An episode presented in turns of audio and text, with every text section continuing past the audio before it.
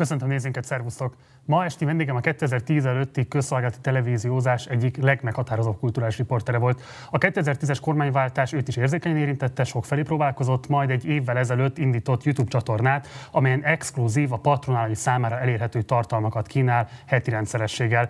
Weiss Rendával fogok beszélgetni, mielőtt azonban bemutatnám őt, nézzük meg egy rövid összeállítást abból, hogy milyen interjúkat is készít patronálói számára.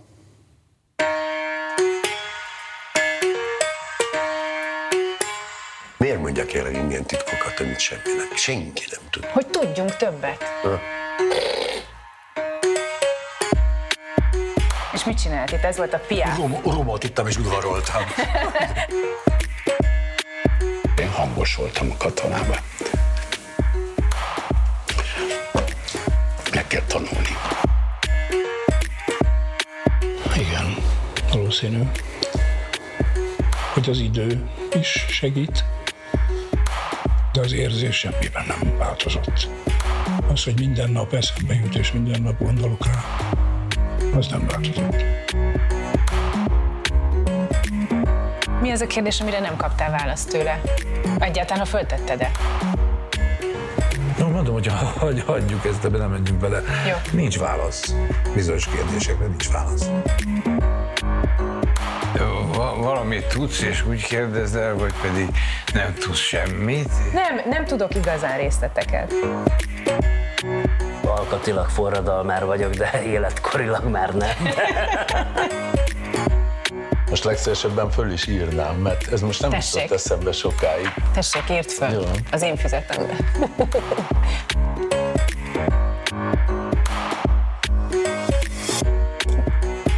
nem mondjuk meg, mit írt. Meg kell érezni azt a pillanatot, amikor elegánsan azt lehet mondani, hogy ennyi,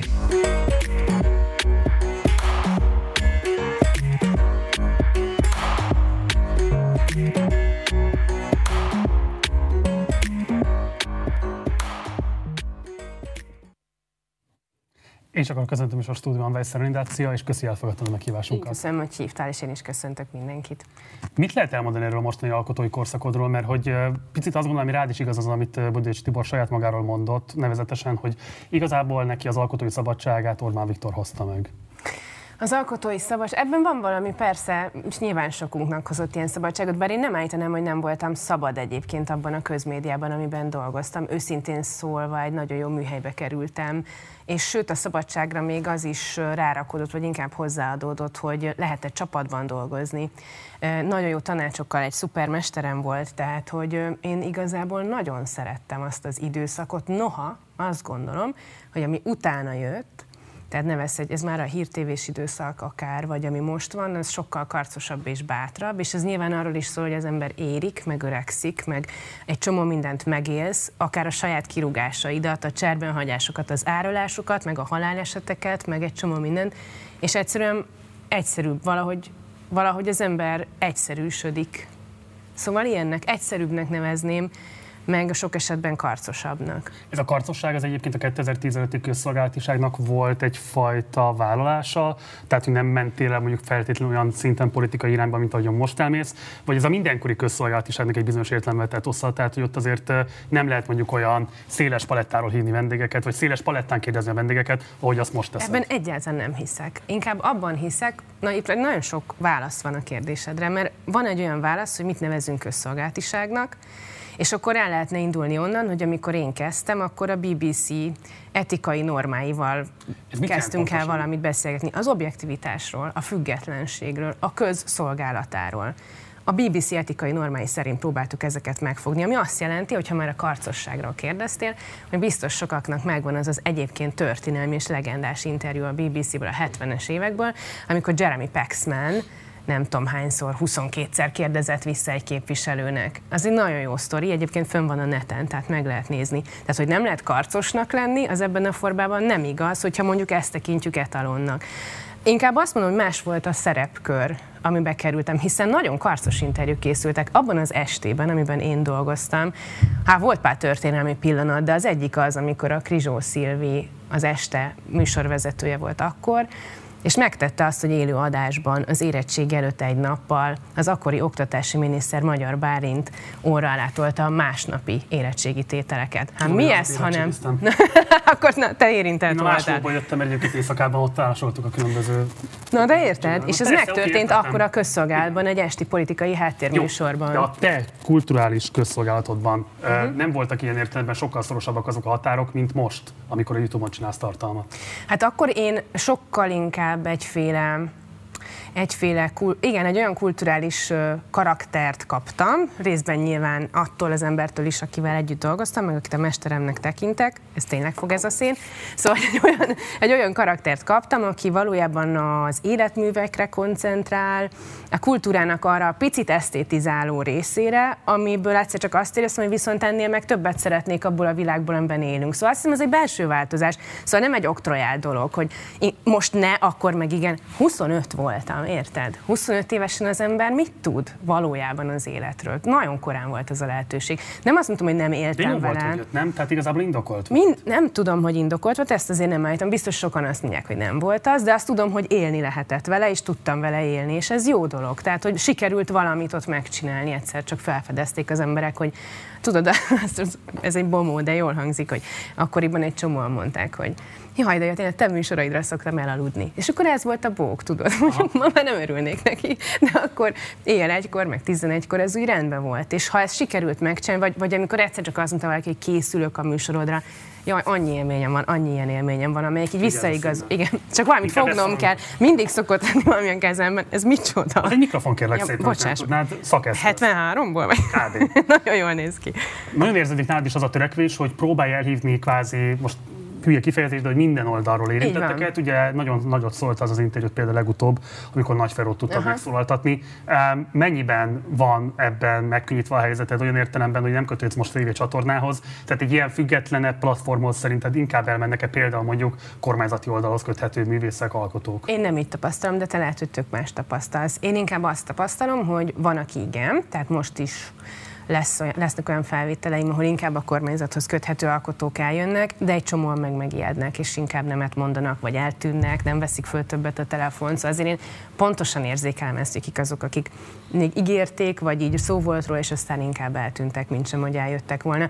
Szóval azt hiszem, hogy van egy branded az idők során, és igazából nem mindenki akar olyan típusú kérdésekre válaszolni, amit te fölteszel, vagy én fölteszek. És akkor, aki meg nem akar, az nyilván nem azt fogja mondani, hogy igazából nem félek egy kicsit attól, hogy nem tudok jól válaszolni rá, hanem azt fogja mondani, hogy eltűnik, vagy hogy nincs időm, vagy mit tudom én, nincs időm erre az internet. Ja, te is kaptál Szerinted Nagy miért vállalta? Szerintem azért, mert nem az első interjúnk volt, és szerintem azért, mert a Feró az pontosan tudja, amit én vallok is, hogy én az ő munkásságának egy jelentős részét tisztelem. És ez a tisztelet hagy alaphang kettőnk között, és nem ő is tiszteli az én munkásságomat. És ha van ez a tisztelet kettőnk között, akkor abból bármi történhet. És abban az interjúban nem csak az az öt perc volt, ami aztán ilyen Nem. nagyot ment, hogy, hogy mit beszéltünk arról, hogy ő mit gondol a melegekről, vagy léteznek-e, vagy hogy az ő falujában vannak-e, és hogy hogyan kell bánni azokkal, akik egyébként erőszakra buzdítanak. Ez egy nagyon fontos része volt, főleg azért, mert két ember tök higgadtan tudott beszélni valamiről, és a végén az egyik azt mondta, hogy figyelj, lehet, hogy igazad van. Ilyet azért bocs, de szóval én, én tök büszke a Feróra, hogy ezt mondta. Tehát ilyet hányszor hallasz mondani, hogy Figyelj, hm, lehet, hogy igazad van. Hát még én sem mondom, hanem megyek tovább, aztán otthon átgondolom, hogy lehet, hogy tévedtem, érted? Szóval én ezt nagyra tartom, hogyha valaki ilyet tud mondani. De hát ő ott, nem tudom, elemezte Shakespeare-t, meg a Hamletet, meg szóval minden volt. Tehát, hogy ilyen értem, ez is annál sokkal átfogó beszélgetés volt. Játszik szerepe, szerinted szerepet abban, hogy eljönnek hozzád, akár kormányközeliek is, hogy igazából 11 év után sincs még olyan platformjuk, műsoruk és így tovább, ahol egyébként a széles közönséghez el tudnának juttatni nem pártpolitikai üzenetet. Gondolkozom, hogy igaz a kérdésedben állított állítás. Tehát, hogy nincs-e. Mert szerintem van. Szóval, hát nézd, az Origót a mai napig sokan olvassák. Most láttam Trokán Péterrel egy interjút az Origón. Jó, hogy van benne pártpolitikai üzenet is, de alapvetően azért ez egy... Tudsz mondani, egy olyan kulturális képernyő. képernyőst, akihez el tudnak menni a kormányoldaliak, és azt tudják mondani, hogy üljünk le, beszélgessünk, nézzük át, hogy éppen mi a legújabb színdarab, film, könyv, tök mindegy, bármilyen kulturális teljesítmény, amiről érdemes beszélni. Ez nehéz dolog. de lehet, hogy én vagyok felkészületlen, és majd most a... Nekem a legjobb tudásom az, hogy nincs. Lehet, hogy a követők ha most kiigazítanak minket. Nem tudom, lehet, hogy egyébként lehet, hogy ez az oka, hogy igen, hogy hogy azért ez mégiscsak valahogy ilyen skatuja független, hogy valaki felkészül a másikból, vagy nem, vagy hogy oda koncentrál arra, vagy nem. Ez, lehet, hogy ez, ez nem a skatujákhoz tartozó dolog. Úgyhogy nem tudom, ezt nem tudom, hogy miért. Valamiért van, aki azt mondja, hogy beváll. Egyébként szerintem meglepő módon a határozottabb emberek, tehát akik tök határozottan képviselnek bizonyos álláspontot, azok jönnek el és kezdenek erről beszélni, és akik meg úgy érzik, hogy ott valami azért most nehéz, ugye azok meg inkább elmenekülnek előle. Mindketten tagjai vagyunk egy újságírói Facebook csoportnak, ennyit talán el szabad mondani, ahol nagyon sokféle újságíró, nagyon sokféle médiumnál dolgozó kolléga van jelen, és néha vannak jó viták, néha alapvetően inkább csak információ megadására szolgál a felület, de egyik kezdeményezője volt ennek a csoportnak. Te érzel magadban ilyen késztetés, vagy érzel magadban ilyen fajta dilemmát, felelősségérzetet, hogy valamilyen módon jó lenne most már esetlegesen valami szakmai érdekvédelmi irányba esetleg elvinni azokat, akik nem tagozódtak be a rendszerbe, sem ide, sem oda, és mégis gondolnak valamit erről a szakmáról, és egyre kevesebben vannak, és egyre rosszabb pozícióban. Igen, erről ne is, szerintem ez a csoport ez ennyi, mert hogy ez egy zárt csoport, ami... ami... Szerintem nem sértettem semmilyen Nem, pozíciót. nem, nem remélem, remélem nem, vagy ha igen, akkor megkapjuk mindketten fél órán belül. De hogy azt igen, én, én igen. A válaszom egyértelműen igen. Tehát, hogy én azt gondolom, és fontosnak tartom, hogy kommunikálnak egymással azok az emberek, akik kb. hasonló elveket és értékeket vallanak és képviselnek mondjuk erről a De pályáról. kommunikáljanak, vagy szervezkedjenek is. Akár szervezkedjenek is, de szerintem ez egy következő lépés. Az első az, hogy kommunikáljunk, hogy egyáltalán érted ügyekben, hogy reagál egy közösség. Szerintem például az szuper dolog, hogy mit tudom én, nem, nem, nem szabad sem. A, a lényeg az, hogy már van egy csomó olyan eset, amikor volt haszna ennek a csoportnak, és szerintem ez jó, tehát elindult egy, vagy lehet, hogy volt előtt és hülyeség, biztos van külön kommunikáció is, de hogy vannak dolgok, amik miatt fontos. És szerintem lehet tovább lépni, igen. Tehát én nem látom olyan erősen képviselve magunkat. Szintén a meglévő sajtószakmai érdekvédelmi szervezetek azok betöltik azt a funkciót, amit be kellene tölteniük jelenleg? Nyilván azért azt gondolom, hogy nem, de, de még az is lehet, hogy egyszer befogják. Ugye most azért nehéz a kérdésed, mert mondjuk a MUOS-ban nemrég volt tisztújítás, tehát teljesen korai lenne bármit is mondani arról, hogy az Vannak új. Én mindenkinek megadom az esélyt. Tehát, hogy lehet, hogy az új MUOS csodálatos dolgokat fog csinálni, és ez jó lenne. De egyelőre nyilván ott azt gondolom, hogy vagy én, ahogy beszélgetek a kollégáinkkal, én leginkább azt érzem, hogy senki nem képvisel és nem áll bele olyan ügyekbe, amelyekbe bele kéne állni. A reakcióidő, tudod, hogy egy nagy hajót megpróbálsz irányba, egy csomó minden sántít, vagy egyszerűen fel sem merül a gondolat.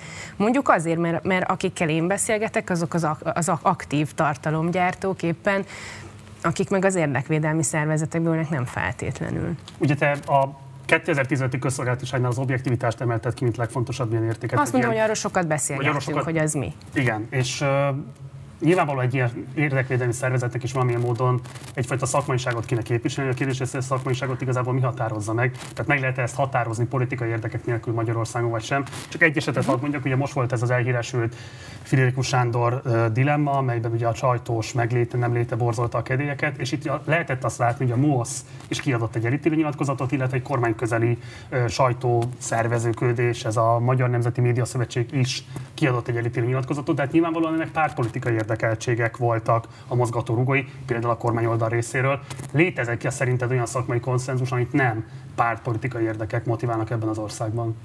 Szerintem lehetnének ilyen. Eleve, szóval szerintem máshonnan indulunk, tehát hogy mi a szakma, vagy valahonnan innen, is, innen indulhatnánk, hogy mit nevezünk újságírásnak. Ugye én ebben elég radikális álláspontot képviselek, tehát én szerintem egy nagyon pici szürke zónával, de elég határozott határt lehet húzni az újságírás és a nem újságírás, hanem mondjuk a propagandát ellátó, nem tudom, emberek munkája között, ami szerintem nem újságírás. És most az a kérdés, hogy ezt a határt hol húzod meg. Tehát nekem innen indul a gondolkodás. És milyen autoritásból húzod meg? Tehát érted, És milyen autoritásból mondod, húzod meg? Igen. A Magyar. Nemzeti Média Szövetség nyilvánvalóan ezzel nem ért egyet. Ez így van, abszolút így van, ezért mondom, hogy szerintem definiálni kéne, hogy mit gondolunk annak. És akkor lehet elgondolkodni arról, hogy ebbe a keretrendszerbe belefér. Én úgy gondolom, hogy meg kellene találni egy olyan közös nevezőt, amit ebben az országban mondjuk feltehetőleg a többség, mondjuk 90% magáénak val. Tehát mondok egy ilyen példát. Szerintem nagyon kevés olyan ember van az országban, aki azt mondja, hogy nem akar demokráciában élni. Még akkor is, ha a szó alatt lehet, hogy egy kicsit mást fog érteni. A demokráciának vannak bizonyos szabályai, vagy vannak bizonyos fontos alkotó elemei. Ha azt mondjuk 98%-nyian, hogy mi egy ilyen típusú államban, rendszerben akarunk élni, akkor nyilvánvaló, hogy ebben a rendszerben a szabályokhoz tartjuk magunkat, és az értékeit fontosnak tartjuk. Szerintem mondjuk ez egy ilyen, ez egy ilyen kiinduló pont lehet. Ha találunk egy ilyen közös nevezőt, és legyen az mondjuk például a demokrácia léte vagy nem léte, gyengülése vagy erősödése, akkor nyilvánvaló, hogy felállítható egy olyan képlet, hogy ebben a rendszerben az újságíró ezen szabályok alapján működik, és mindazok, akik megtámadják az általunk igaznak tartott rendszer, tehát mondjuk a demokratikus felépítményeket, azokkal végtelenül kritikus aki meg nem kritikus ezzel, az nem azt csinálja, amit az ország 98%-a szeretne, hanem valami tök más. De ennél nem familiárisabb egy kicsit ez a szakma? Hogy érted? Hát, hogy képes-e azokat a személyes viszonyokat meghaladni, és mondjuk ilyen éles kritikával egymás szakmáját, vagy szakmai teljesítményt pontosabban minősíteni? Szerintem nem tudom, miért kéne egymás szakmai teljesítmény. Tehát az, arról gondolkodni kell, hogy hol húzod meg a határokat. De én ezt nem egy napi gyak... Tehát én nem azt gondolom, hogy egy-egy interjút most akkor vesézzünk. Ez fontos dolog, meg lehet belőle tanulni. De itt az alapelvekről van szó, hogy ki miért dolgozik. Vannak ilyen nagyon jó mondatok, szeretem őket. Az egyik ilyen mondat, hogy miért dolgozol? Azért dolgozol, hogy mondjuk kormányt válts, vagy azért dolgozol, hogy a lehető legtöbb információt a választók elé tárd, ami alapján ők dönteni tudnak arról, hogy kormányt akarnak-e váltani. Provokállak, nem tisztességes ebbe az a úgynevezett propagandista, aki azt mondja, hogy nyíltan a kormány szolgálatában áll, és ezért végzi a munkáját, mint az, aki egyébként újságírónak maszkírozza saját magát, végez újságírói tevékenységet, lehet egyébként egy magas szakmai színvonalon, de pontosan és tendenciózusan annak érdekében, hogy politikai érdekeket erősítsen az országban. De ha így teszed fel a kérdést, akkor de szerintem is tisztességesebb, aki nyíltan ezt mondja, csak nem nagyon tudok ilyet.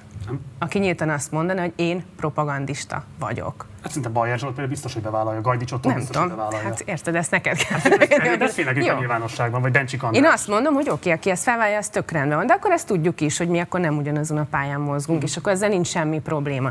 Én azt mondom, hogy itt kell egy különbséget tennünk, tehát meg kell mondanunk, hogy ki miért dolgozik. És az tényleg minden, akár én azt se bánnám, ha mindenki kicsit gondolkodna otthon, hogy ő egyébként miért dolgozik pontosan. Ja, de, de, de tényleg, mert ez egy nagyon nagy különbség, hogy miért dolgozunk. Szerintem ez nagyon megkülönbözteti a propagandista, aktivista szemléletet az újságírói szemléletet. Még hadd játszom egy picit az ördög ügyvédjét. Az a propagandista, aki ezt a szerepkört itt tisztázza, és azt mondja, hogy ő meggyőződésből végzi ezt a munkát, és ehhez van most politikai képviselet a Fidesz részéről, azt mondja neked, hogy amit te képviselsz, amögött is van egyébként világnézeti meggyőződés, nincs jelenleg politikai képviselete, és ezért nem állsz egyetlen egy párt mellett sem, de ez változhat, sőt a te tevékenységed lehet, éppenséggel keltetője egy olyan kulturális milliónek, amiből kinőhet egy. Hát ebben túl sok párt. a ha, ebben túl sok a ha, erre azt mondom. Mert azért itt arról beszélünk, hogy kiszolgálsz a pártot, vagy nem szolgálsz ki pártot. Ez, ez meg innentől kezdve. Hát, vagy igen, hát szerintem kb. igen. Hát ez abszolút. Hát azért pártnak dolgozni, vagy párt fennmaradásért dolgozni, ez tök más dolog. Az, hogy mindenkinek van egyébként egyféle világnézete, az teljesen természetes.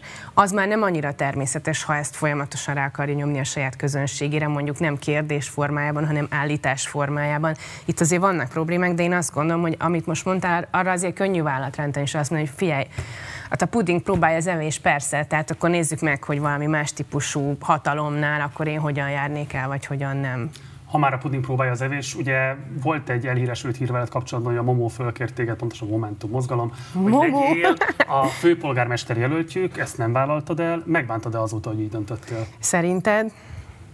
Őszintén. Akkor egyáltalán minek merült föl? Mert a te szerepfelfogásodban azért nagyon kristálytisztán következik az, hogy szerintem te újságíró leszel akkor is, amikor adott esetben már nem lesz kamerát se hozzá, vagy töltőtollat sem. Egyáltalán hogyan merült föl komolyan az, hogy te főpolgármester? Én sokszor beszéltem erről, és szerintem, szerintem nem tehát, hogy, hogy én értem, hogy miért merült föl, csak ezt akarom mondani. De benned miért merült föl? Bennem? Egyszerűen... van föl, mert azt teljesen megértem, persze.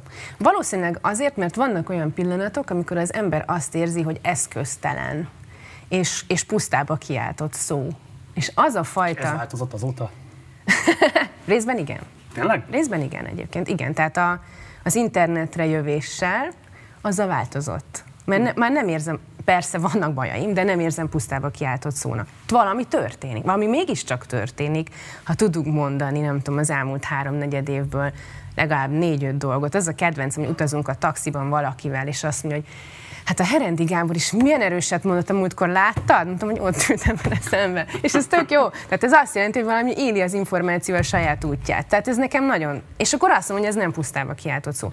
Amikor meg azt érzed, hogy hogy egyszerűen teljesen fölösleges minden, amit csinálsz, mert hatástalan, és visszhangtalan, és nem tudom mi, akkor, akkor elgondolkoz az, hogy lehet, hogy az egészet már belülről kéne változtatni, és akkor lehet, hogy kellene hozzá egy pozíció, vagy egy politikai pozíció, hogy lehet, hogy politikusként hasznos tudnék lenni, mert jót tudnék csinálni az oktatással, vagy a kultúrával, vagy, a, vagy az országgal, vagy a bármivel, vagy a közmédiával. Tehát, hogy egy csomó minden felmerül benned, hogy tenni kéne, de az, hogy csak folyamatosan felmutatod, hogy mit kéne tenni, az baromira nem talál meghallgató fülekre, és akkor azt gondolod, hogy lehet, hogy bele kéne lépni, és akkor úgy könnyebb lenne valahogy hatást elérni. Tehát nyilván mindenkiben van egy ilyen aggódás, hogy látjuk a rossz irányt, és kéne a jó irány, és mondjuk a jó irányt, de valahogy nem megy át. És néha olyan jó lenne, ha átmenne.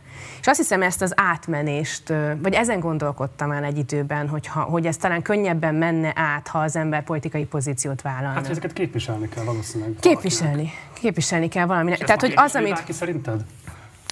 A, szerintem elemeiben igen, vagy én néhol látom. Most az más kérdés, hogy hatékonyan-e vagy nem, de, de tudod, mit mondok? Az például olyan megdöbbentő, most egy saját interjút fogok idézni, haragud, csak hogy, csak hogy az megdöbbentett. A Gyarmati Éva volt a vendégem, aki pszichológus, oktatással foglalkozó kutató, stb. stb.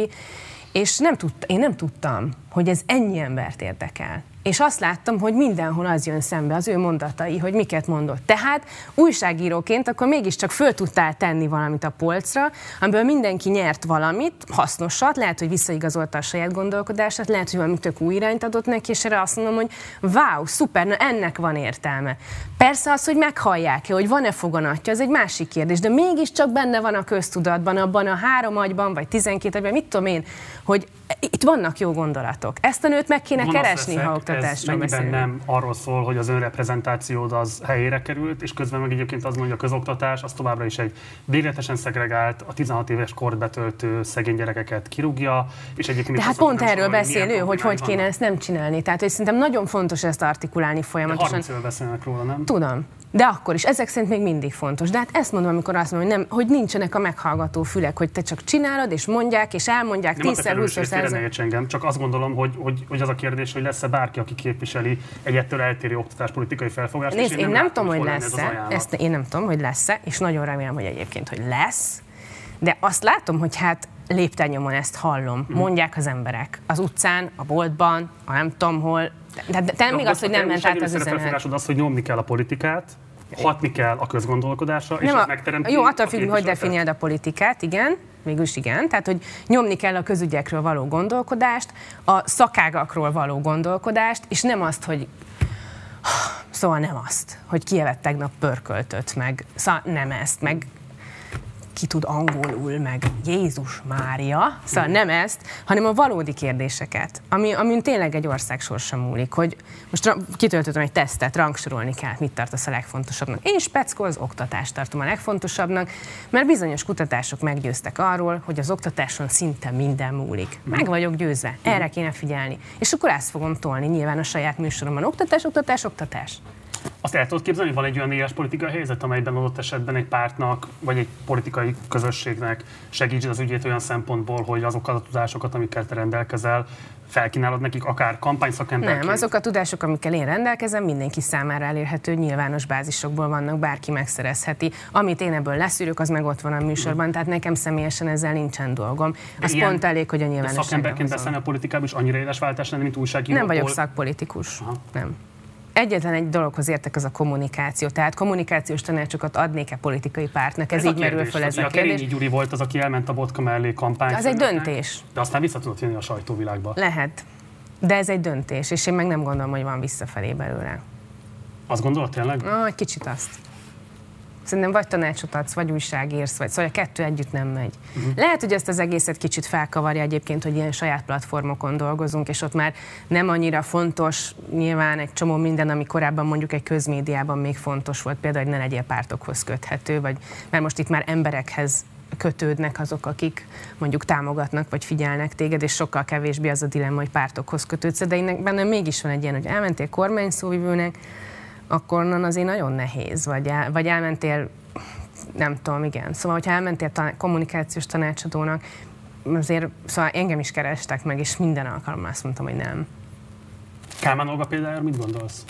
Ő döntött. Tehát szerintem ez egy teljesen világos és egyébként bátor döntés, hogy azt mondta, hogy beállok a politikába, meg is méreti magát, láthatóan azért ez nem annyira könnyű, tehát nem mint kés a vajban, de teljesen tisztelni tudom a döntést. Azzal együtt, hogy én magam ezt a döntést nem hoznám meg, de ez, de ez az én ügyem, az meg az ő ügye, és ezzel nem minősítem az ő döntését, mert szerintem, ha mindannyian kisújját tartva távol tartjuk magunkat a politikától, akkor attól ez nem lesz jobb. Tehát, hogy végeredményben tök becsülöm azokat, akik beszállnak. Azért kérdeztem az Olga esetét, mert ti együtt mentetek nagyjából a Hír TV-hez, ami akkoriban egy eléggé szokatlan húzás volt. Én egyébként akkor rendkívül kritikus voltam, ezzel nem tudom, hogy emlékszel esetleg erre. Uh-huh. Um, azt gondoltam, hogy ez egy rossz döntés volt a részedről, de aztán igazából az a munka, amit ott végeztél, azt gondolom, hogy igazolta saját magát, és bár nyilvánvaló ezt te is megfogalmaztad, hogy a csatorna tulajdonosai rendkívül tendenciózusan és, és, és hát számító módon használták a személyet arra, hogy legitimáljanak valamilyen váltást. De ez a váltás egyébként lényegileg ténylegesen megtörtént, és ott egy időre lehetőséget kaptál arra, hogy autonóm műsorkészítő legyél. Ennél én sem mondhattam, hogy köszönöm szépen. Utólag, utólag mégis, mit gondolsz erről a fajta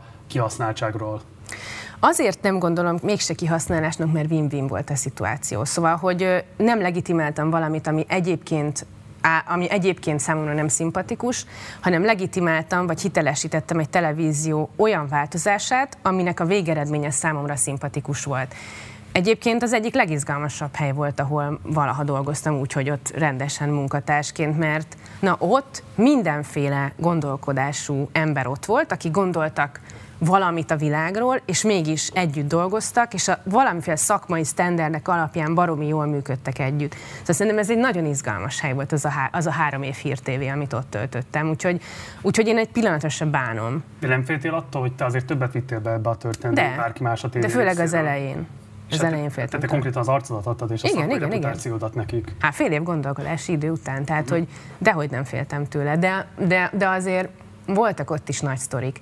És az például tök jól esett az egyik ilyen nagy sztori után, pont te írtál rám egy sms hogy most felhangosítottátok azoknak a hangját, akiknek a hangja nem hallatszik. A és ez, igen, a Sáros Lillával történt interjú után. És akkor például, érted, akkor azt éreztem, hogy na akkor most van értelme, vagy nincs, akkor van. interjú volt, igen. Na de akkor van, akkor mégiscsak volt. Tehát ha most csak ezt az egyet emeljük, és kiemelhetnénk még pár, de, de hogy ha csak ezt az egyet emeljük ki, ami sok szempontból egy nagyon fontos újságírói pillanat az életemben, amellett, hogy a Lillának is szerintem egy nagyon fontos pillanat Igen. volt az életében. Szóval ott két nagyon csak fontos pillanat találkozott. Volna meg ilyen Így, és, és szerintem az, na például ha csak azt az egy interjút mondom abból a három évből, azt a pillanatot, azt az őszinte ott levést, akkor azt mondom, hogy megérte. Okay. Ezt követően egy nagyon rövid ideig közéleti riporterkedésre is adtad a fejedet az ATV-nél. Ez egy rendkívül rövid korszaka volt az életednek. Miért sikerült ilyen rövidre? Hát amit mondtam, nem mindenhova passzol az ember. Ezt a mai napig tartom, nagyon óvatosan szeretnék erről beszélni, megfogalmazni. Beszélhetsz róla, vagy van valami versenytilalmi? Hát, nem, se, ilyen nincs. Nem, nem, nem, nincs, nem, nincs. A híd gyülekezete, Német Sándor személye, vagy Kárász Robert személye, vagy bármi más volt, ami miatt azt gondoltad, hogy ez nem az a hely, ahol te dolgozni szeretnél? Ez most etikus? Ha én most megnevezek Hogy én megkérdezek erről, vagy az Nem, nem, nem, nem. Az, azt, azt kérdezem, hogy szeretnél, nem. Azt tök oké. Okay. Azt, hogy én bármit mondjak visszafelé. Nem, az első kettő biztosan nem. Uh-huh. De nem akarok erről sokat beszélni. Egyrészt nem akarok utólag megbántani senkit, tényleg nem. Másrészt meg nem, tehát, hogy hm, tényleg van olyan, hogy nem passzolsz. Esküszöm. Én ezt átéltem. Tapasztaltál konkrét politikai befolyásolást? A, a saját esetemben? Nem, a környezetedben. A saját esetemben nem. De ott, a szerkesztőségen belül, ahol dolgoztál? Mm, az a furcsa helyzet van, Marci, hogy egy olyan választ fogok adni, amit utálni fogsz, de a Covid idején kerültem oda, tehát még csak ilyen szerkesztőségi értekezletek se voltak abban a négy hétben, amit ott töltöttem. Úgyhogy erre a kérdésre én tényleg nem tudok válaszolni. Mm, igen másként is folytatom a kérdést, nem lett volna értelme inkább maradni, küzdeni, és mondjuk egy olyan helyzetet előállítani, mint előállítottál a hírtévén. Nem volt Végül is egyébként a hírtévét képes voltál valamelyest inkább a te értékeit felé közelíteni, és nyilvánvalóan te egy értékes képernyőse voltál az ATV-nek is. Tehát felteszem, hogy lehetett volna nagyobb befolyásod arra, hogy hogyan akkor mondjuk egy reggeli műsormenet azon a csatornán. A hírtévében mind a ketten ugyanarra húztuk a hajót. És az ATV már nem? Úgy éreztem, hogy nem. Oké. Okay. Jó, elengedlek ezzel kapcsolatban. Nem, mondhatod, csak ilyen válaszokat fogok adni. Jó, mit gondolsz arról, hogy 2021 Magyarországán, amikor van egy ennyire polarizált közélet, és igazából mindkét oldalnak van érdeke abban, hogy ez valamelyes meg is maradjon, olyasfajta közszolgálati tartalmat, ami ilyen szempontból mindkét oldalnak hat, nem megalkovó, és nem az a folyamatos megfelelési kényszer mozgatja, hogy egy kicsit ide is mondjak, egy kicsit oda is mondjak. Amikor ide mondtam, akkor gyorsan mondjak oda a másik oldalra is. Tehát, hogy ezt a fajta ilyen ö, kaotikus megfelelési kényszertől mentes közszolgálatiság, ami valamilyen ezektől független szempontból kezeli az interjú alanyát, szóval szerinted ez realitás tud lenni? Hogy lehetne ilyen közszolgálat? Uh-huh.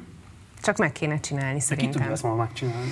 Hm, Én nem tudom, hogy ki tudja, de azt tudom, hogy jelentkezők vannak rá. Egyébként tényleg vannak. Én sok emberrel beszélgetek, ö, vezetőújságírókkal, akiket nagyon is érdekel egy közszolgálatnak a felépítése. Tudom, hogy mi ezen más nézőponton vagyunk, mert erről vo- volt már egyszer egy ilyen, nem tudom, mennyit árultok ebből, de talán te véleményed meg az enyémet behozhatom ide. Te más véleményen vagy, mert azt gondolod, hogy nem nagyon kell a közszolgálat, hanem inkább azt a pénzt, amit közszolgálatra szánunk, azt szánjuk azokra a független szerkesztőségekre, akik léteznek.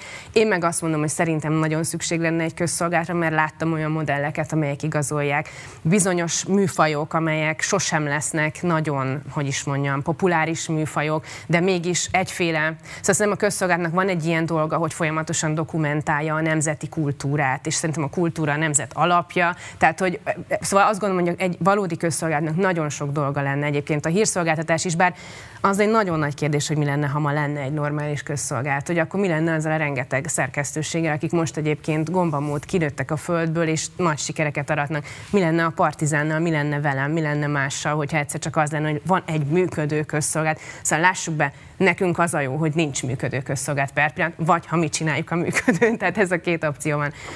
De, de szerintem lehetne nagyon cool közszolgáltat építeni, az az igazság. Ez ha el is fogadom, hogy igaz, ugye pont azt jelenteni, amit te mondtál az előbb, hogy ez konkrétan lerabolná azokat a szerkesztőségeket, Igen. akik az elmúlt Tudom. tíz évben iszonyú nehéz Igen, ezért én- túléltek és fejlődtek. Igazad van, abszolút igazad van. De mégis az a normális, hogy nincs egy országnak normális közszolgálata, és akkor abból a szolidaritásból, hogy közben szerkesztőségek jó teljesítményt nyújtanak, ne legyen az országnak egy ilyen, érted, ami, ami, amire közpénzt fordítunk, ne legyen egy ilyen tip. Tehát, hogy most hány milliárdot szórunk ki az ablakon évente? Rengeteget. Akkor miért ne lehetne ez egy működő dolog is? Én azt gondolnám, egyébként mostában sokat morfondírozom ezen, hogy valahogy együtt kéne dolgozni. Tehát, hogy, hogy mindazokkal, akik megteremtették közben a hiányzó közszolgáltiságot online, hogy szerintem most nem tudom, még nincs kész, vagy nem csináltam egy ilyen elnöki pályázatot, de hogy, de hogy szerintem ez, ezzel, mint egy ilyen ernyő is lehetne számolni ezzel a közszolgáltal, míg bizonyos műfajokat muszáj lenne ellátnia. De érted például mondjuk híradókat, vagy hírszolgáltatást ti se csináltok, vagy senki nem csinál valójában, vagy mit tudom, az ATV-t csinál, de hogy alapvetően, vagy az RTL, de hát, szóval, hogy rendes hírszolgáltatás, hírcsatorna, stb. az kevés van, ami tényleg fókuszál Ugye ez Magyarországra. politikai konszenzus kellene, és én nem látom azt, hogyha mondjuk lesz is kormányváltás, Hát akkor konkrétan a kormánypárt, a mostani kormánypártok ellenzékben miért lennének érdekeltek abban, hogy visszaépüljön egy olyan nyilvánosság, amelynek ők a kiírtásáért módszeresen dolgoztak több mint egy évtizeden. Erre nem tudok válaszolni erre a kérdésre, erre nincs is szerintem válasz egyelőre. Uh-huh. Tehát már valószínűleg az is nagy eredmény lenne, ha például nem abba fordulna mondjuk egy létező kormányváltás után a közmédia, hogy akkor most a másik oldal bolykottálja. Tehát ez a Ezt bolykott, ez én abszolút, hát mióta én közmédiában dolgoztam, állandóan valaki bolykottálta azt a tévét, komolyan. Tehát vagy ezt a műsort, vagy azt a műsort, vagy így, vagy mindig bolykottált valaki. És Tehát, hogy végsősorban nem igazolta vissza a sikeressége annak a politikai közösségnek ezt a magatartását? Ezt nem tudom, hogy, hogy az Két igazolt hangot el kaptak vissza, érte Ta- 2010-ben. de nem hiszem, hogy a bolykottokkal van ez összefüggésben. Nyilván az egy csatornás üzenetküldéssel azzal igen, meg a valódi kérdésekre nem válaszolással azzal nyilván összefüggésben van. De valahogy azt gondolom, hogy azért, ha igen, szóval, hogy szerintem ellenzékből más, más a fontossága a közmédiának. Ez egy rendkívül szegény ország, alapvetően egy nagyon széles alsó osztályjal, egy nagyon vékony középosztálya, majd nem non existens középosztály, és egy rendkívül kicsike felső középosztály, akik feltehetően ö, részben a te előfizetőid, a mi előfizetőink és másoknak az előfizetői, de ez néhány tízezer ember ebben az országban. E- Igen, igen. Ö, nem széles tömegek. Nyilvánvalóan ezekre fenntarthatóan nagy médiumoknak a működtetését nem lehet megalapozni. Ö, Van egy reklámpiac, ami rendkívül politika vezérelten működik, és vannak állami források, amik végképp politika vezérelten működnek, de tegyük hozzá, hogy 2010 előtt is voltak ilyen tendenciák. Jó, az arányok nagyon mértékben, mert ez mostantól egészen szélsőséges lett. Egy ilyen környezetben mi lehet a fenntartható működési modell például a te csatornád számára? Most az online csatornámról beszélsz. Ö, Hát figyelj, az az igazság, hogy azért vagy nem tudom, tehát hogy az nagyon jó dolog, ahol most vagyunk például. Én nem gondoltam, hogy önfenntartóvá tud válni, mondjuk például ilyen gyorsan egy ilyen csatorna, azzá tudott válni. Nyilván nekem most elsődlegesen az a célom, hogy szélesítsem a rétegeket, akiket megtalálok, mert minél többen vannak, annál többféle műsort lehet készíteni. De szerintem mondjuk ezt neked pont nem nagyon kell elmagyarázni, hogy ez úgy van, hogy minél többen vannak, akik patronálnak, akkor annál több műsorfélét lehet készíteni. Ez valameddig szerintem működik, sőt, lehet, hogy egyre tudatosabban fogjuk ezt csinálni, hogy mire adunk pénzt, vagy, vagy én a magam viselkedésén is észrevettem, sőt, egyre több helyen észrevettem, akár csak beszél... Nem, nem, nem, beszélgetésekben is észrevettem, hogy itt most már elkezdett működni, hogy hát vedd meg, szóval ne kérd el, vedd meg.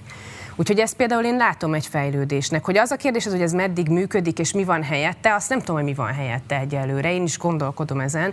De nyilván, hát nem tudom, szponzorációkban is lehet gondolkodni, de azért én nem, abban nem olyan erősen gondolkodnék. Nyilván rossz tapasztalat, hogy én miatt is még nem vagyok szélszes. Ezt kimondhatjuk 2021 Magyarországon, hogy az úgynevezett piaci megoldások sem biztosítanak függetlenséget? Szerintem ezt kimondhatjuk főként, hogy nagyon kevéssé léteznek. Tehát, hogy amit szerintem bátran kimondhatunk, hogy Na, a, azok a tartalmak, amelyek bármennyire is közéleti kérdésekkel foglalkoznak, vagy adott esetben politizálnak, azok nagyon nehezen találnak szponzorációt. Mondom, nem igazságtalannék, ha azt mondanám, hogy nem találnak, de abban biztos vagyok, hogy nagyon Nálad nehezen találnak. bármilyen nagyon nem. szponzor? Nem, nem, nem.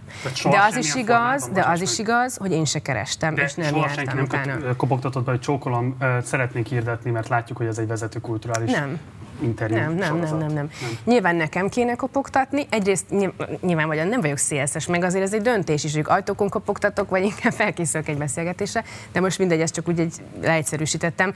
De az van, hogy nem, szerintem ez nagyon nehéz, sőt, több ilyen olyan visszajelzésem is van, hogy nem, nem, nem, mert túl sok benne a közélet. Tehát, hogy hm, akkor nagyon nehéz, hát így nagyon nehéz. De másfelől meg nem baj ez, meg miért várjuk el a nagyobb vállalatoktól, meg cégektől, hogy ők legyenek azok, akik ezt fenntartják, hiszen láthatóan mi is El nem fönn tudjuk csak már azt a tartani. modellt választották, hogy hirdetik a termékeiket és a szolgáltatásaikat, akkor esetlegesen Nézd, ebben egy nagyon erős értékdeficitet látok. Micsoda? Nagyon erős ilyen értékproblémákat látok. Tehát, hogy mindegy, ebben lehet, hogy ez tök hülyeségebe érdekel. de hogy, de hogy ö, szerintem semmi, vagy nagyon kevés olyan céget látok, amiben ez a tudatos márkaépítés van azon túl, ami, ami mondjuk divatos, vagy, ö, vagy hogy is mondjam, szóval az influencer kultú- kultúrán túl. Én nagyon kevés tudatosságot látok. Tehát tényleg olyan kevés valódi társadalmi ügyekért felelős céget tudok felsorolni, és van néhány kivétel, de ők is azért óvatosak, nagyon óvatosak. Hm. Úgyhogy ez egy nagyon, én ebben szerintem nagyon erős, de nagyon erős értékproblémák vannak, és nyilván az is az oka, hogy mindenki itt akar még dolgozni,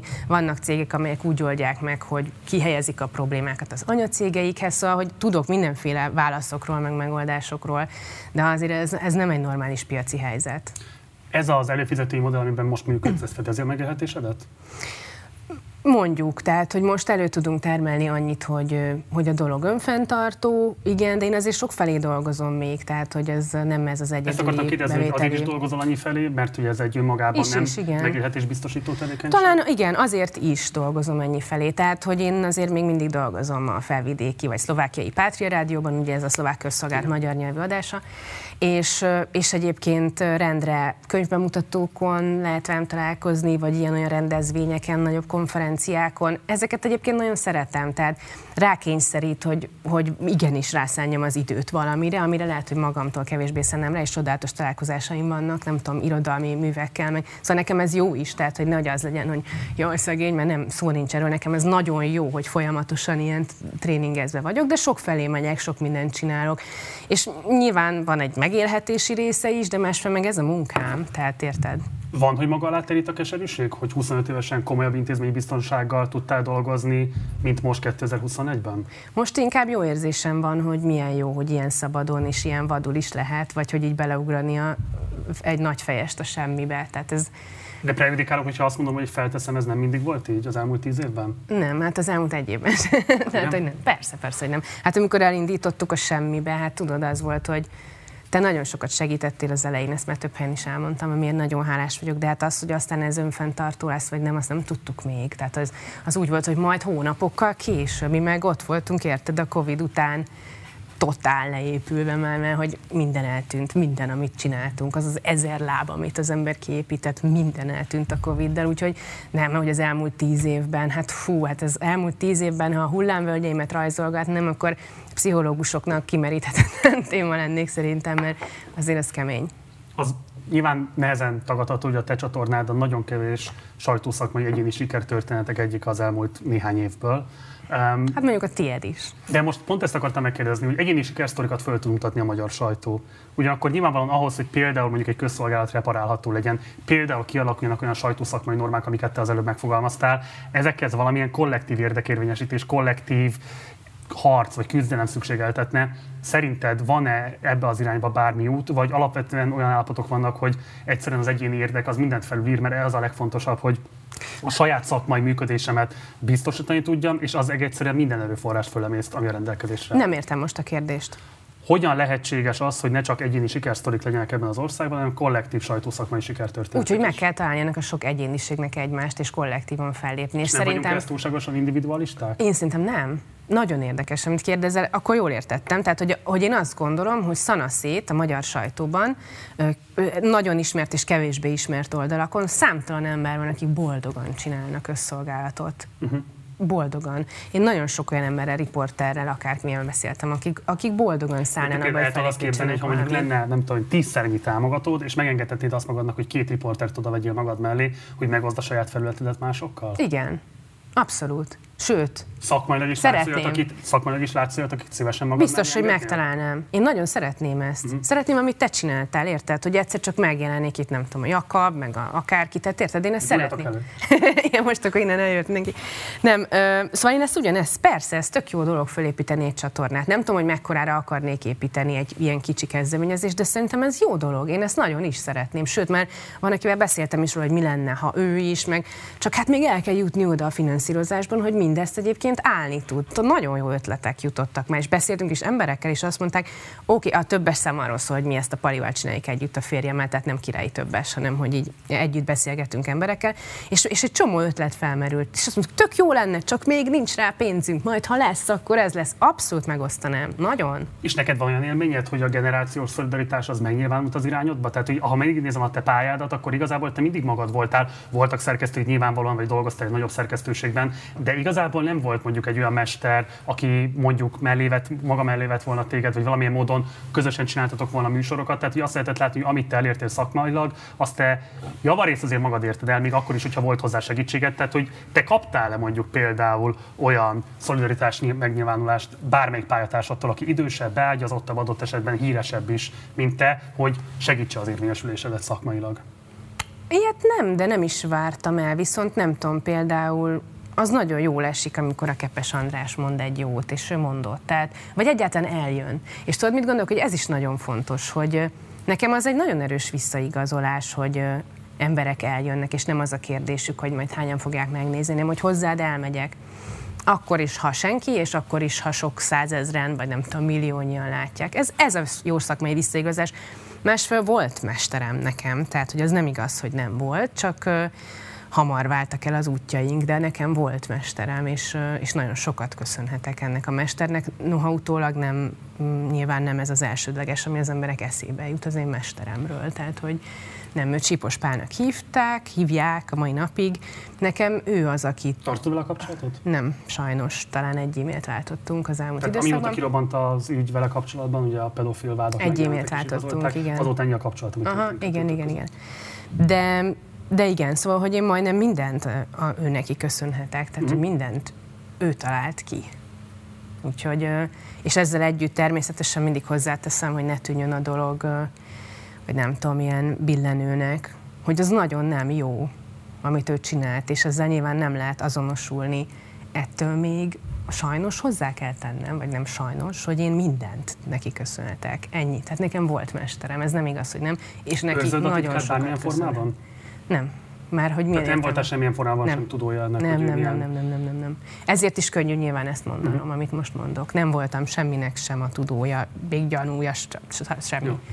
Nem. Viszont nagyon-nagyon sokat segített nekem a hihetetlen nagy tudású ember, amit ugye sokszor rá is írtak róla, hogy pont ez a nagy tudása volt rettenetesen inspiráló és vonzó sokak számára.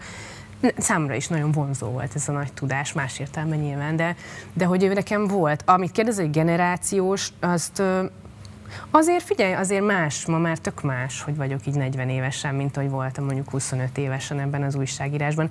Azért sok beszólás volt, meg érted, ilyen mindenféle mindenféle ilyen belédrugás, én ezekre nem nagyon reagáltam, de most már nincs. Tehát ilyen értelemben valami biztos, hogy történt. Én mert tulajdonképpen ezt is a szolidaritás megnyilvánulásának érzem meg. Nem, azért tök más a viszonyom egy, a mai, ma, lét, ma gyakorló újságírókkal, nem teljesen jó. Nem, nem kell, hogy azt mondassák, hogy de jó vagy a Linda. Mindenki dolgozik a sajátjáért, és nyilván azért dolgozik, hogy a sajátja jó legyen. Ugye elmondtad, hogy Kepes András elismerte a munkádat, és ez nyilván jól esik, de hogy a tudás átadás, az miért ennyire hiányos szerinted a szakmán belül? Tehát miért van az, hogy azok az idősebb pályatársak, akik egyébként megtehetnék, hogy foglalkoznak az utánpótlással adott esetben, ennek formalizált kereteit is biztosítják, ilyesfajta felelősséget vagy nem éreznek, vagy már nem ambicionálja őket. Én nagyon, engem nagyon meglepett, amikor beléptem a szintérbe, hogy milyen általános a kiégettség, és milyen általános a kiábrándultság. De te mit várnál el? Akiken fölnőttem, hogy ők milyen kevéssé izgatja ma már őket a képernyős, nem, nem is a jelenlét, hanem a képernyő, mint médium. Ez igaz, ezt el tudom támasztani, de tulajdonképpen mit várnál el? Tehát, hogy, hogy mire gondolsz, hogy legyen Frey Tamásnak kurzusa, vagy nem tudom, most kérdeztem valamit nem tudom, hogy az mennyit jelentítene a, a magyar, sajt, magyar sajtó szakmai állapotokon, de mondjuk azért ezek az emberek nyilvánvalóan rendelkeznek tudással, kapcsolati tőkével és így tovább. Tehát, hogy valami fajta olyan újságírói etosszal, amit azért lehetne szélesebb körben is teríteni, vagy pontosabban hozzáférhetővé tenni az újabb generációk számára. Hát igen. Ettől soha nem szenvedtél, vagy nem tudom, ezzel soha nem küzdöttél? Nem, ezzel nem, de azt is gondolom, hogy ma egyébként tök más a pálya, mint ami volt mondjuk 20 évvel ezelőtt, szóval nem is biztos, hogy annyira hasznos a tudás. Meg ezeket az embereket meg lehet találni, tehát lehet neki kérdéseket hát föltenni. Az egyéni érdekérvényesítés. Ilyen, intézményes, jó, igen, ilyen intézményes formában valóban nincsen, vagy hát ott volt egy színművészeti egyetem főiskolának a televíziós szakiránya. Arra mit gondoltál? Én nem voltam ott soha, tehát én nem... Meg sem hívtak a vendégtanárnak? Nem, nem, nem. nem én ott volt... egy órát se tartottál? Én nem, nem. De voltam vendég. Voltam vendég. Tehát, hogy volt ilyen gyakorlat, tudod, ilyen órai gyakorlat. És mi volt vagy te képernyőn? 2006 óta, de ez nem elvárás. vagy nem, korábban. Egyszer sem el az akkori eszefe, hogy ugyan már egy kurzust esetleg, vagy nem tudom, egy órát tart. Nem, de nem baj. Vagy ezt most nem ezért mondtam, hogy most ez nem érdekes. nem kell felháborodod, én azért lehetek. Kedves tőled, köszönöm. De nem, de nem, de nem is ezért mondtam, csak azt mondtam, hogy ott biztosan volt ennek egy intézmény. És ahogy én például Szegeden tanultam, és én ott a Havas Henriktől tanulhattam, érted? Tehát, hogy... Na, arról akkor egy mondatot így zárásként. De egyébként tök jó volt tőle tanulni. Megmondom nagyon konkrétan. Egy dolgot nagyon megtanultam tőle, hogy, hogy hogy lehet hír, ami nem történt meg. És akkor erre sokat beszéltünk, hogy hír az, ami nem történt meg. És emlékszem el, hogy ez nekem komoly fejfájást okozott egy 20 éves nagy híre, ami nem történt meg, de, de is persze lehet hír, ami nem történt meg, tudod, ha valami elmarad, vagy ilyesmi. Erre konkrétan emlékszem, hogy tőle tanultam meg. De egyébként nagyon szórakoztató tanár volt, meg szigorú tanár, és én bírtam. De én ott a Pikótól is tanultam, aki, akivel viszont aztán is később is komolyan Lehet, ez egy más jó kapcsolatom volt, igen, meg, meg Simkó János. Meg szóval voltak ott azért tanárok, akikkel én tök jól el voltam. Hát most pont nem Nem vagy túlzott megengedő Havas szemben? Milyen? Nem vagy túlzott nyugodtan megengedő Havas Erikkel szemben? Nem, szerintem engem bírt, tehát nem, nem tudok vele, tudom. Te kaptál érdemi szakmai tudást Tőle? Figyelj, igen, igen. Tehát mi azért oda még írtunk interjúkat, meg mm. cikkeket, és tök kritikus volt, hogy miért nem jó, mit kéne. Abszolút érdemi visszajelzéseket kaptam. Okay. Igen, vállalom. Igen, és megint hozzá kell tenni, hogy igen, nem tapasztaltam semmi olyasmit, amit később állítottak róla, de el kell hívnem, amit később állítottak róla többen is. Szóval, Hát mert, mert beszéltem azokkal, akik állították, és igen kinézhető, és, de velem semmi ilyesmi nem történt. Én a jó oldalát kaptam ennek a csávónak is ezek szerint. Sajnálom, hogy ilyen rettenetesen unalmas, amiről beszámolok. De... Ilyen, ilyen traumát nem. nem, semmiféle ilyen trauma nem. De közben értem, és nem akarom a traumákat elvenni. Csak azt mondom, hogy én bizony ezektől az emberektől tanultam. Sorry. Oké. Okay milyen tervek vannak számodra a jövőre, és ugye itt választási év következik, bármilyen szempontból kívánsz majd erre reagálni, ezzel foglalkozni a műsorodban. Nézem a partizánt majd a választási műsorokat. Igen.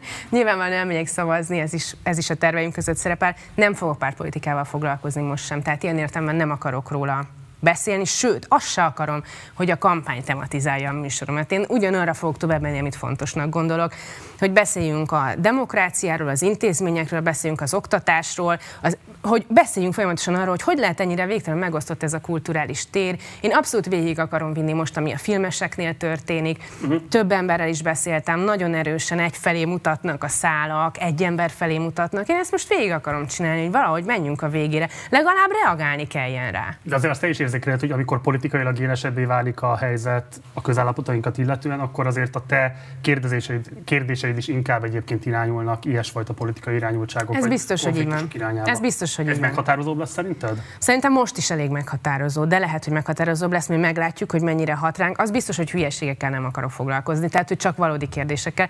De, de azt, a, igen, biztos, hogy hat rá, de ennek meg az az elv az oka, hogy nem vagyok hajlandó elfogadni, hogy az értelmiségi lét működhet úgy, hogy nem veszünk tudomást a körülöttünk zajló csatározásokról. Tehát nem vagyok hajlandó elfogadni, hogy írónak lenni, színésznek lenni, festőnek lenni, stb. stb. stb. zenésznek, bárminek, az egy parnaszuson való élést jelent, és nem figyelést arra, hogy mi történik. Minden kérdésem erre irányul. Ha értelmiségi az ember alakítja a közvéleményt, alakítani akkor tudja a közvéleményt, vagy beszélni róla, ha figyeli, ha reagál rá. Nem fogadom el azokat a válaszokat, hogy én nem szeretnék állni. De nincs ilyen. Ne is legyen ilyen. Weisszer de viszont legyen, és köszönjük szépen, hogy eljöttél hozzá. Köszönöm, Marci, hogy meghívtál, és legyen partizán is. Köszönöm. Weiss volt a vendégem, hogyha eddig még esetleg nem követétek volna a csatornáját, akkor ezt tegyétek meg, illetve a Patreonon keresztül fizessetek elő a tartalmaira, és akkor hozzáférhettek a teljes interjúkhoz, amiket Alinda készít. Ez volt már a, a Partizán videója, videóadása, videóinterjúja, holnap este is érkezünk Partizán, az Oligarchia című adásunkat fogjuk közvetíteni este 6 órától. Munkatársai nevében köszönöm szépen megtisztelő figyelmeteket, én Gulyás Márton voltam Budapestről, jó éjszakát kívánok, ciao.